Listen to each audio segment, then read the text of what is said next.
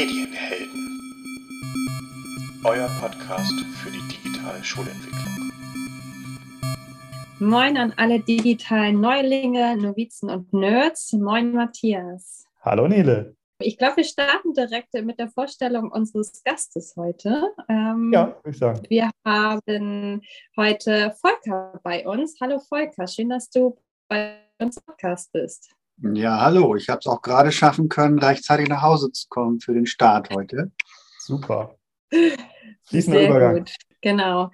Wir hatten, oder Matthias, du hattest die coole Idee, heute mit einem Quiz anzufangen. Und äh, du hast ein Quiz gefunden beim S W R. Und das heißt S W R Fakefinder. Und da wir ja letzte Woche doch auch noch mal relativ viel über Fake News gesprochen haben, finde ich, passt das ganz gut heute als Einstieg. Ja, finde ich auch. Und es kam auch so ein bisschen ähm, über die Veranstaltung heute mit Klaus Kleber in der zehn a. Klaus Kleber war ja digital zu Gast bei uns ähm, an der Schule. Da haben auch andere Schulen dran teilgenommen, ähm, viele Schülerinnen und Schüler von anderen Schulen. Wir hatten die Möglichkeit, direkt an Klaus Kleber, die Fernsehlegende schlechthin aus dem Z D F, also fast schon Idol von mir, hat mich ja jahrelang begleitet und war immer so eine, so eine Bank, auf die man sich verlassen konnte. War es ganz spannend, einfach mal in direkten Kontakt mal mit ihm da zu treten. Ja, und eine ganz zentrale Stelle heute war tatsächlich in diesem Interview, dass er so eine Art Appell an die Jugend nochmal gerichtet hat, aber auch an die Gesellschaft insgesamt, dass wir eigentlich eine Verpflichtung haben, Nachrichten zu prüfen, dass wir uns nicht darauf verlassen können, wenn wir etwas bekommen, dass es echt ist. Und das ist egal, wo wir es bekommen. Es ist egal, ob es ein WhatsApp-Kettenbrief ist, ob das eine Information von TikTok ist. Es ist völlig egal. Man sollte sich ein paar Sekunden nehmen. Das tut nicht weh. Man sollte darüber nachdenken, kann das sein? Also was wir hier auch schon öfters gesagt haben. Einmal in sich gehen, reflektieren. Ähm, denn seine Message war, sobald wir etwas weiterleiten, werden wir selber zum Journalisten. Und das ist eine Katastrophe, wenn wir so etwas tun, weil, wenn man sich das überlegt, stell dir vor, du würdest ähm, deinen Eltern oder deinen Kindern etwas weiterleiten, dann verlässt man sich auch in einer gewissen Art und Weise darauf, aber auch was Freunde und so angeht. Und er hatte da so ein ganz einschlägiges Beispiel mitgebracht und da ging es um den Anfang der Corona-Pandemie. Und er hatte da auch damals so einen WhatsApp-Kettenbrief bekommen und da ging es darum, dass Covid neunzehn halt im Labor gezüchtet wurde und eine biologische Waffe ist. Hält sich ja bis heute hartnäckig, dieser Mythos eigentlich schon fast. Und damals war diese, diese Nachricht, die er bekommen hat, ähm, eingebettet ähm, in eine Nachricht, wo ein japanischer Professor drin vorkam, der sehr renommiert ist. Und ähm, da war die Aussage, dass der gesagt hat, dass äh, dieses Virus gezüchtet wurde. Ja, und Klaus Kleber hat dann einfach nur den Text kopiert, eins zu eins bei Google eingefügt und innerhalb von ein paar Sekunden herausgefunden, dass dieser japanische Professor das ähm, schon dementiert hatte, dass er das nie gesagt hat, dass das Fake News sind, dass die Leute aufpassen müssen. Ähm, sowas würde er nie sagen, denn er ist überhaupt kein Experte in diesem Gebiet. Und das war so sein Aufhänger, nochmal diesen Appell zu richten, dass wir alle mitverantwortlich sind, wenn es ähm, um Nachrichten geht. Und dass sich natürlich auch ähm, ja, renommierte Nachrichtensender, da kann auch mal ein Fehler passieren, aber die äh, werden dann ähm, ganz transparent auch sagen, dass irgendeine falsche Nachricht rausgegangen ist. Und an der Stelle dachte ich mir halt, ja, lass uns doch mal gemeinsam ein Spiel spielen. Cool, ja, klingt mega spannend. Ähm Ich glaube, davon musst du noch mal mehr berichten. Ja, ja, also es war wirklich ein ganz tolles, tolles Gespräch, auch beziehungsweise die Antworten, die er da gegeben hat. Ähm, ja, er fehlt echt jetzt schon, finde ich, im Fernsehen. Also da hat man sich einfach gefreut. Oder ich habe mich gefreut, wenn heute Journal kam und Klaus Kleber, das war dann seine Woche. Ja, das werde ich vermissen. Aber vielleicht kommt er ja noch mal auf andere Art und Weise wieder. Gut, lass uns starten. Ja. Ins Quiz. Ich bin gespannt. Ich auch. Also S W R Fakefinder. Erste Nachricht, die wir hier haben. Willst du sonst einfach mal den, die Zuhörer können ja mitmachen, willst du vielleicht sonst einfach mal die erste Nachricht vorlesen? Ich lese mal vor. Ja. Schock-Doku aus zweitausendzehn zeigt D N A-Änderungen beim Menschen durch em R N A schon seit zehn Jahren möglich. Was soll bitte so fatal an den Covid-Impfstoffen sein? Diese Frage hört man oft von bereits Geimpften, die von sich selbst behaupten, in Klammern können, keine nennenswerten Nebenwirkungen gespürt zu haben. Fatal daran ist, dass sie ein erstmals offiziell in Gestalt eines Impfstoffes am Menschen ausprobiertes gentechnisches Verfahren darstellen, das das natürliche Immunsystem und indirekt möglicherweise auch die D N A, also das Erbgut, irreparabel verändert, mit Langzeitfolgen, die bisher völlig im Dunkeln liegen. Das ist die Meldung. Das ist die Meldung. Die Quelle ja. ist äh, wochenblick punkt a t. Hört sich erstmal gar nicht verkehrt an, diese Internetadresse. Mhm. Volker, du bist ja nicht nur Informatiker, sondern du bist auch vom Fach, was Biologie angeht. Was sagst du? Ist das echt oder ist das sozusagen eine Ente? Das ist eine ganz äh, spannende und interessante Ente. Ja, okay. Da sage ich schon ganz klar, dass es eine Ente ist, aber es äh, zielt also sehr genau darauf ab, dass viele Menschen die Hintergründe nicht so genau kennen und deswegen ganz leicht glauben können, dass es wahr ist. Zunächst mal muss man natürlich sagen, dass R N A, Messenger-R N A, außerhalb des äh, Zellkerns agiert, die zwar aus dem Zellkern kommt, aber nicht im Zellkern selber aktiv ist. Und von daher ist äh, das auch gleich als Ente zu sehen, wenn die em R N A die D N A verändern soll. Sie hat mit Sicherheit einen großen Einfluss auf das Immunsystem, weil die natürlich ganz stark eben auch auf die äh, ja, Aktivierung unserer Immunzellen wirkt und von daher schon eine zentrale Rolle auch einnehmen mag, was das Immunsystem und die Mobilisierung des Immunsystems angeht. Vielleicht könnte sie auch die, das Immunsystem äh, mit äh, falschen Aufträgen überfordern oder belasten, aber die D N A wird damit, denke ich mal, auf keinen Fall verändert und beeinflusst. Das ist jedenfalls aus heutiger wissenschaftlicher Sicht nicht denkbar. Ich habe keinen Zweifel mehr, dass diese Nachricht ein Fake ist. Wir drücken auf Fake. Nach dieser ausgiebigen, ausgiebigen Erklärung, finde ich, ist das doch ganz einleuchtend. Und wir sind auch hier richtig. Ja, absolut, ist richtig. Und wir sehen schon den Vorteil, wenn man einen Profi an Bord hat, die kann man dann auch fragen, wenn es um einen bestimmten, über ein bestimmtes Themengebiet gibt, geht, kann man sich an den ja auch wenden. Wunderbar, ja. Wir gehen zur nächsten Nachricht über. Oh, es scheint wieder was Biologisches zu sein. So, wir sehen eine Schnecke im Bild. Wow, hast du das schon gesehen, ist hier die Frage. Betrunkener Radler begründet Schlangenlinienfahrt mit der Liebe zu Nacktschnecken. Ein Zeuge rief die Polizei, weil ein Radfahrer im bayerischen Obernburg am Main Schlangenlinien fuhr. Der begründete seinen Fahrstil mit Tierliebe. Er sei den Nacktschnecken auf dem Radweg ausgewichen. Ein Alkoholtest brachte schnell Klarheit. Von fokus punkt de.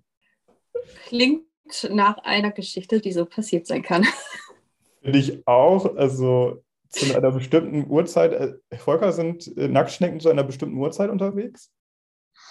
Und das weiß ich jetzt nicht genau, aber sie äh, sind in einigen Regionen auch wetterabhängig manchmal sehr stark gehäuft anzutreffen. Okay. Und so können sie auch in großen Mengen auf der Straße oder auf Radwegen zu finden sein. Okay, äh, die Geschichte stimmt. Kein Fake. Und ich meine, Fokus ist, glaube ich, eine, eine Quelle, die ist in, in Ordnung, würde ich jetzt mal behaupten. Okay, wir machen noch eine.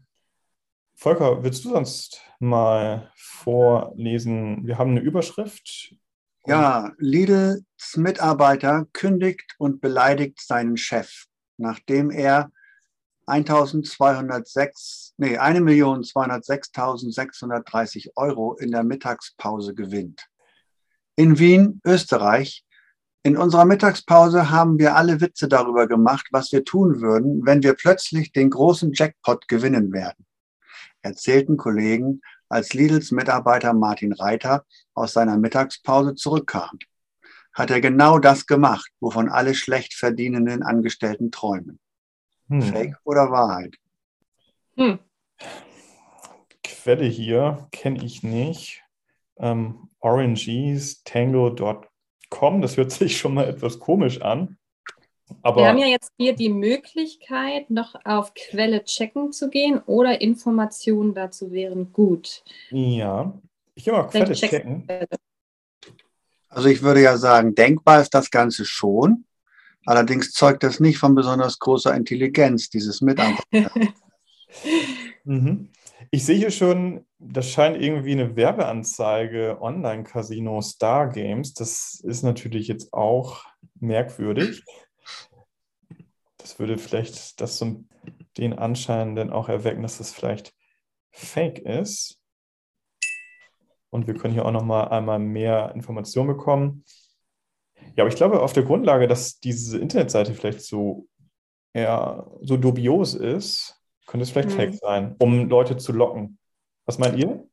Kein Fake oder Fake? Wird jetzt, glaube ich, also ist, möglich ist es, denkbar ist ja, es ja, tatsächlich. Ja. Aber auch nachdem ich jetzt eben gesehen habe, wie die Internetseite aussieht und äh, wie sie aufgebaut ist, hätte ich jetzt auch eher auf Fake geklickt. Aber ich bin gespannt.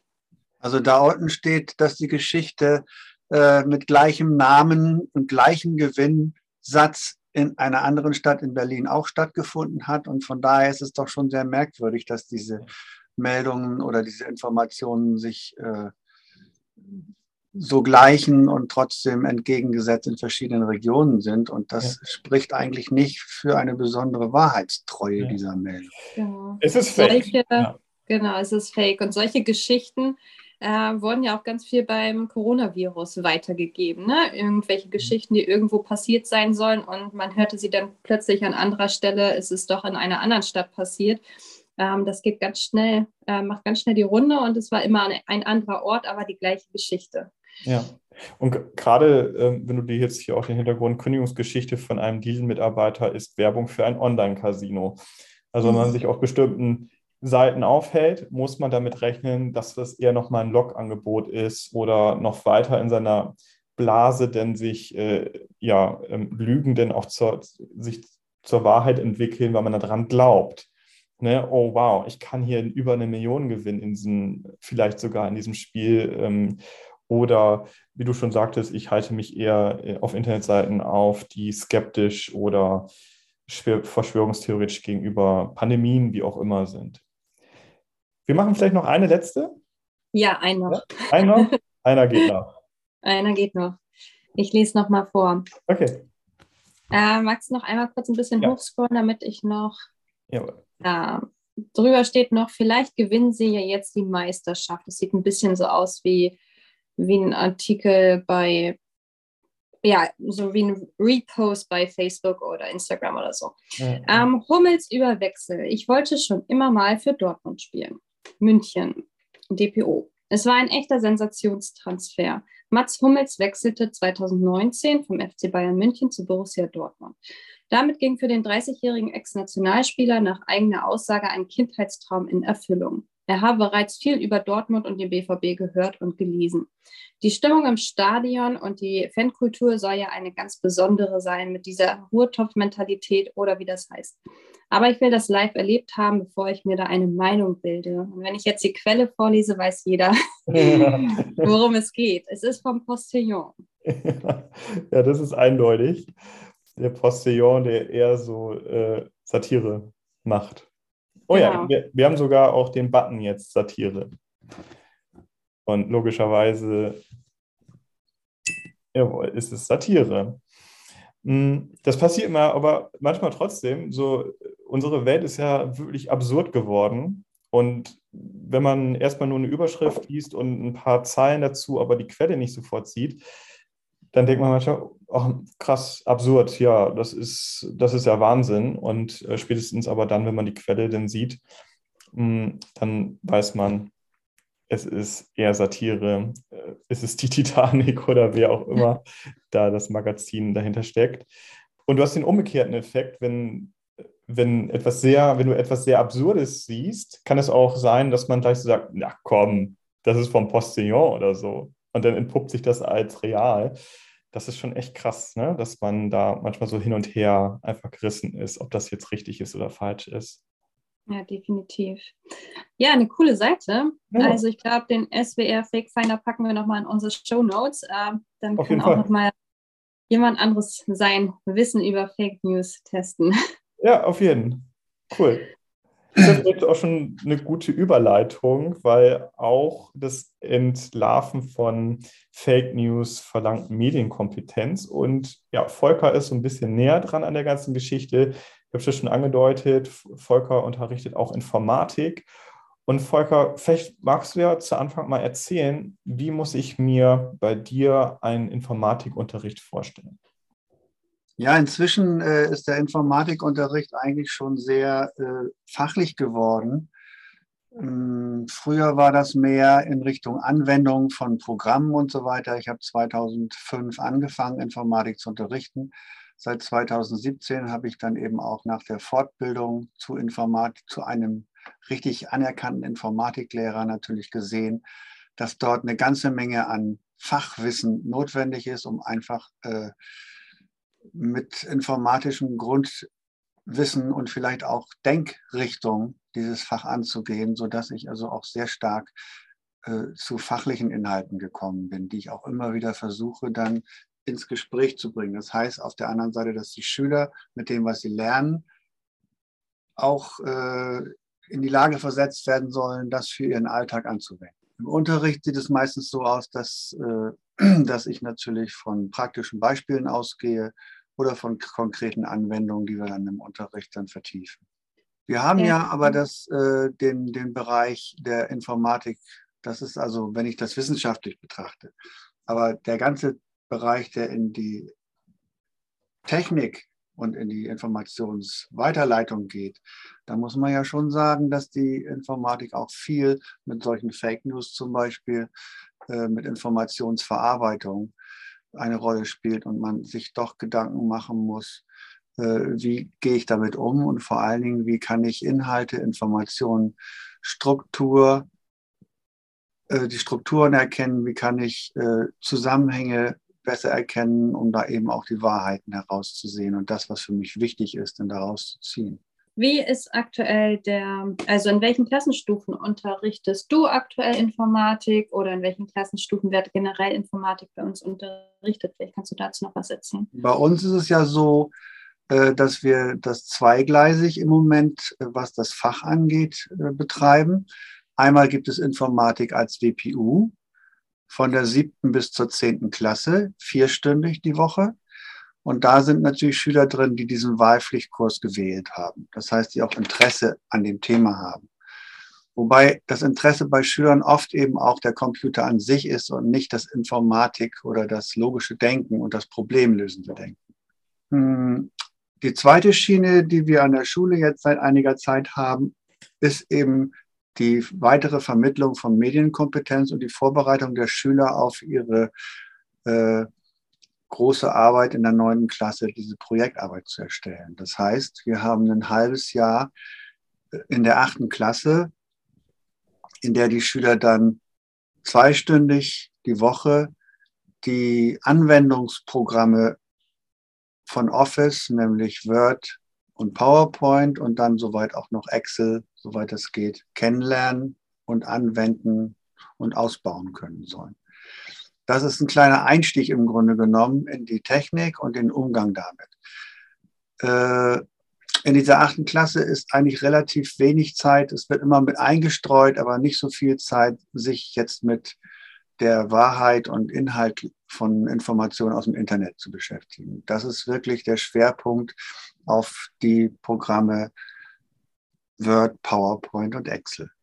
Die, Info- die äh, Ja, die Verarbeitung von Informationen aus dem Internet wird allerdings im Informatik-W P U-Kurs sehr intensiv gemacht. Also da arbeiten wir sowohl technisch mit Internet, gerade habe ich in der neunten Klasse den Fall, dass wir selbst Internetseiten erstellen.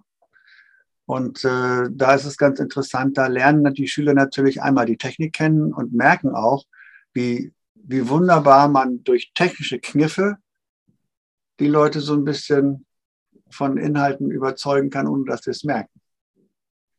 Das ist genauso bei Instagram und den Social Medias. die ja auch in der Lage sind, die Leute zu manipulieren, ohne dass sie das mitkriegen. Und dafür, finde ich, ist es sehr wichtig, dass die Schüler auch lernen, kritisch mit Informationen umzugehen. Und das wird zumindest im W P U dann auch intensiv aufgegriffen. Ich bin aber der Meinung, dass das auch wichtig ist, diese Dinge dann im normalen Fachunterricht, sprich Deutsch, da wo es reinpasst, auch, auch äh, Navi, gerade bei Thema Naturschutz, finde ich es auch sehr wichtig, und in Biologie, naturwissenschaftlichen Fächern, Physik oder in WIPO, ganz wichtig, das eben auch aufzugreifen, um eben immer zu hinterfragen, ist das, was wir aus dem Internet bekommen, wirklich dann auch eine gute oder eine falsche Information. Ihr arbeitet, ich habe diese Information letzte Woche erhalten, ihr arbeitet in der Fachschaft Informatik mittlerweile an einem Fachcurriculum Medienkompetenz. Welche Idee steckt dahinter und wie ist es aufgebaut? Ja, das, das Gerüst dazu kommt ja aus von mehreren Stellen, also von, von unserer Seite, von der Schulleitungsseite. Es wird ja auch im Land, das, die, diese, dieser Bereich der äh, Informationen sehr stark jetzt gerade vorangetrieben. So ist dann jetzt mal ein äh, Curriculum entstanden, das die Sachen so ein bisschen zusammenfasst und für unsere Kollegen, die nicht so viel dort an der Front kämpfen, einen ganz guten Überblick geben. Wir haben da äh, vom Jahrgang fünf bis zum Jahrgang acht einmal alle Bereiche, die wichtig sind für die Medienkompetenz, zusammengefasst. Da sind die Dinge, die ich schon nannte, wie Word, Umgang mit dem Anwendungsprogramm Word, PowerPoint und Excel einmal zentral mit drin. Da sind aber auch der Umgang mit Dateien, wie gehe ich mit dem Computer sinnvoll um, wie nutze ich den Computer als Arbeitsgerät und vor allen Dingen, wie gehe ich mit Informationen aus dem Internet um.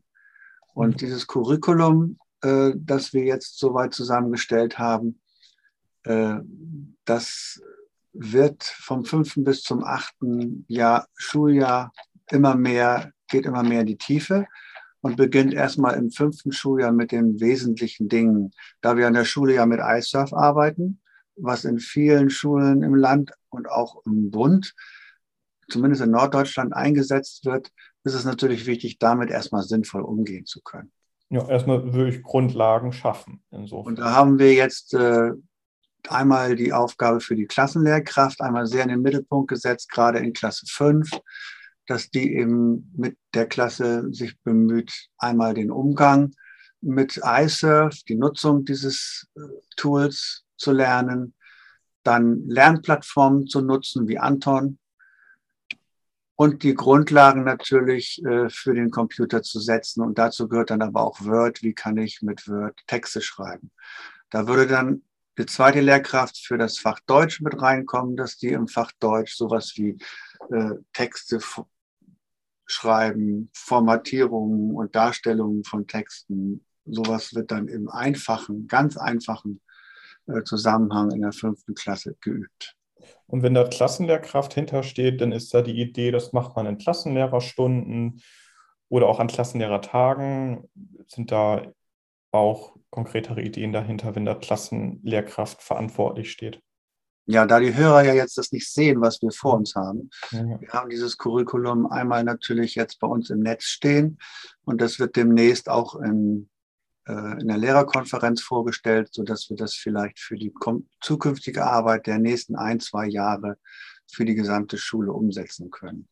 Mhm. Ich will kurz nur noch mal beschreiben, wir haben also drei Spalten. In der linken Spalte steht der Bereich, wie zum Beispiel iServ, Grundlagenvermittlung, Word oder soziale Netzwerke. In der Mitte haben wir dann Themen, um die Inhalte so ein bisschen zu vertiefen. Und ganz rechts steht dann, wer schwerpunktmäßig diese Dinge vermitteln soll. Und insgesamt äh, ist in diesem Curriculum, was die Jahrgänge fünf bis acht betrifft, sind äh, hauptsächlich Klassenlehrer, Deutschlehrer, Mathe- und Navi-Lehrer angesprochen. Im achten Jahrgang kommt dann intensiv auch nochmal äh, dieser halbjährliche Kurs dazu, der dann von hauptsächlich von entweder gut vorbereiteten Fachlehrern gemacht wird oder von Informatik- und Mathelehrern. Um auch nochmal auf deine Fragen von eben einzugehen, Matthias, ich glaube, gerade auch so in der fünften Klasse hat man ja die erste Woche wo man ganz viel Klassenlehrerunterricht macht, ne? Und da wird ja schon ganz viel gemacht, wie melde ich mich bei iServ an und ähm, wie ist die Nutzungsordnung, die sie ja auch unterschreiben müssen, wie lese ich den Vertretungsplan und solche Sachen. Also da hat man ja wirklich auch viel Zeit, gerade in der ersten Woche viel schon zu schaffen und zu machen. Ja, absolut. Ich möchte nur sagen, dass das natürlich eine super Übersicht ist und auch ja, einen super Standard kreieren würde für die Schule, dass man ganz konkret weiß, okay, am Ende des jeweiligen Jahrganges sollten folgende Medienkompetenzen erworben sein. Und dann ist es für alle klar. Das finde ich sehr schön, da hat man einen Überblick. Wenn ich so auf Klasse acht beispielsweise schaue, wo denn auch ja, WIPO ein Fach ist in der achten Klasse, da könnte man natürlich auch nochmal drüber nachdenken, ob man da vertiefend sich nochmal mit ähm, den Fachlehrkräften aus WIPO auseinandersetzt, könnte man da nochmal vertiefend über ähm, Fake News dann auch nochmal reden. Ich meine, es ist sowieso vorgesehen im WIPO, aber sowas könnte man durchaus festhalten. Und wenn ich das richtig verstanden habe, ist es ja immer noch ähm, in, in Bearbeitung oder ähm, ist es immer noch ähm, möglich, Ergänzungen auch zu machen. Das sollten wir dann aber schnell machen, wenn wir das dann in der Lehrerkonferenz vorstellen wollen. Dann wäre es ganz schön, wenn wir erstmal eine Fassung haben, die soweit fertig ist. Mhm. Wir haben in acht jetzt schwerpunktmäßig nur diesen halbjährlichen Kurs drin. Da sind Dinge, die du jetzt gerade erwähnt hast, wie WIPO, also für äh, Fachlehrer begleitende Dinge jetzt nicht mit aufgeführt. Das könnte man sicherlich noch machen, wenn es in acht sinnvoll ist, das mit reinzubringen. Dann wäre das aber nicht in diesem zweistündigen Kurs, sondern parallel begleitend zum normalen Fachunterricht. Also auch nochmal, ich finde auch, es ist alles sehr übersichtlich dargestellt und ich finde, jeder sieht irgendwie so seinen eigenen Verantwortungsbereich, entweder als Klassenlehrkraft oder Fachlehrkraft, das finde ich sehr schön. Ähm, beim Durchscrollen habe ich mich noch gefragt, ähm, ob man irgendwo, du sagtest ja, wenn man wenn Änderungen, dann müsste es bald kommen, ob man irgendwo die iPads noch einfügen könnte oder sollte. Habt ihr darüber gesprochen in der Informatikfachschaft? Das haben wir jetzt nicht. Das hatte ich auch noch nicht so ganz im Blick, weil die iPads ja auch noch zwar geplant, aber noch gar nicht so realisiert sind. Meinst du jetzt die iPads für die Kollegen oder auch für Schüler? Nee, ich meine tatsächlich die iPad-Wagen, die wir haben.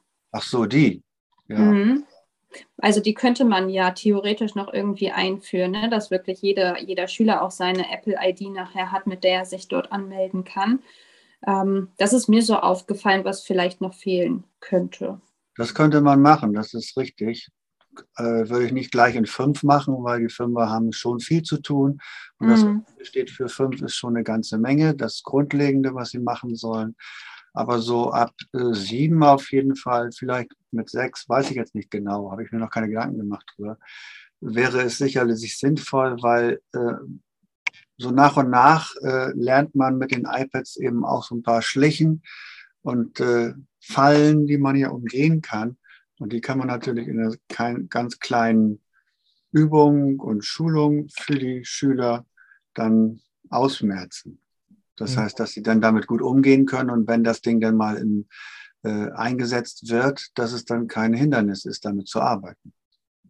Wir sollten auch nochmal diskutieren, ob das insofern dann ja auch eine Grundlage für die Schulakademie ist, als Orientierung, weil es ist, ist ja schon ein Anspruch, ähm, dass man hier Standards setzt, dass man gewisse Ziele verfolgt und da habe ich so das Gefühl, das zieht ja insofern schon drauf ab. Oder hast du nicht das Gefühl, Nele? Doch, auf jeden Fall. Also ich finde, das sollten wir auf jeden Fall äh, irgendwie die ganze Zeit im Hinterkopf haben und es nutzen, ne, was wir schon haben und welche Grundlagen wir schon gesetzt haben. Ich glaube, das war auch der, der Hintergedanke von, von Rainer, der uns das ja nochmal zukommen lassen hat letzte Woche, ja. dass wir ja. das ähm, auch das dann nochmal schwarz auf weiß haben und auch nochmal darüber diskutieren können. Es gibt ja diese Whitelist an Apps vom Ministerium. Sollte, sollten da noch weitere Apps auch aufgeführt sein, wo wir sagen, okay, das sollte, die sollten, die Schüler sollten vertraut mit bestimmten Apps sein. Von Online-Pinwand S H bis hin zu OnCo müsste sowas auch mit rein.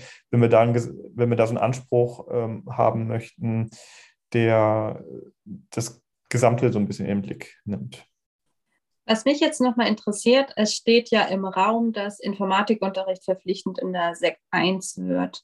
Volker, vielleicht kannst du da noch was zu erzählen. Wird das, ähm, ab wann wird das umgesetzt und ähm, wie kann man jetzt das Fachcurriculum, was ihr jetzt hier ausgearbeitet habt, mit dem Unterricht vereinbaren oder verbinden? Also dieses Fachcurriculum ist eine wunderbare Zusammenfassung der Dinge, die jetzt für uns wichtig sind. Und das steht völlig unabhängig zu dem, was vom Land jetzt für Informatik geplant ist. Mhm. Es gibt ja äh, ein, auch ein Curriculum fürs Land, äh, das jetzt rausgekommen ist, das aber sehr informatiklastiger, also was das Fach angeht, wissenschaftlicher ist als das, was wir jetzt hier haben. Da ist natürlich auch Medienkompetenz dabei, aber nicht so schwerpunktmäßig, wie wir das jetzt hier auch mit reinbauen wollen.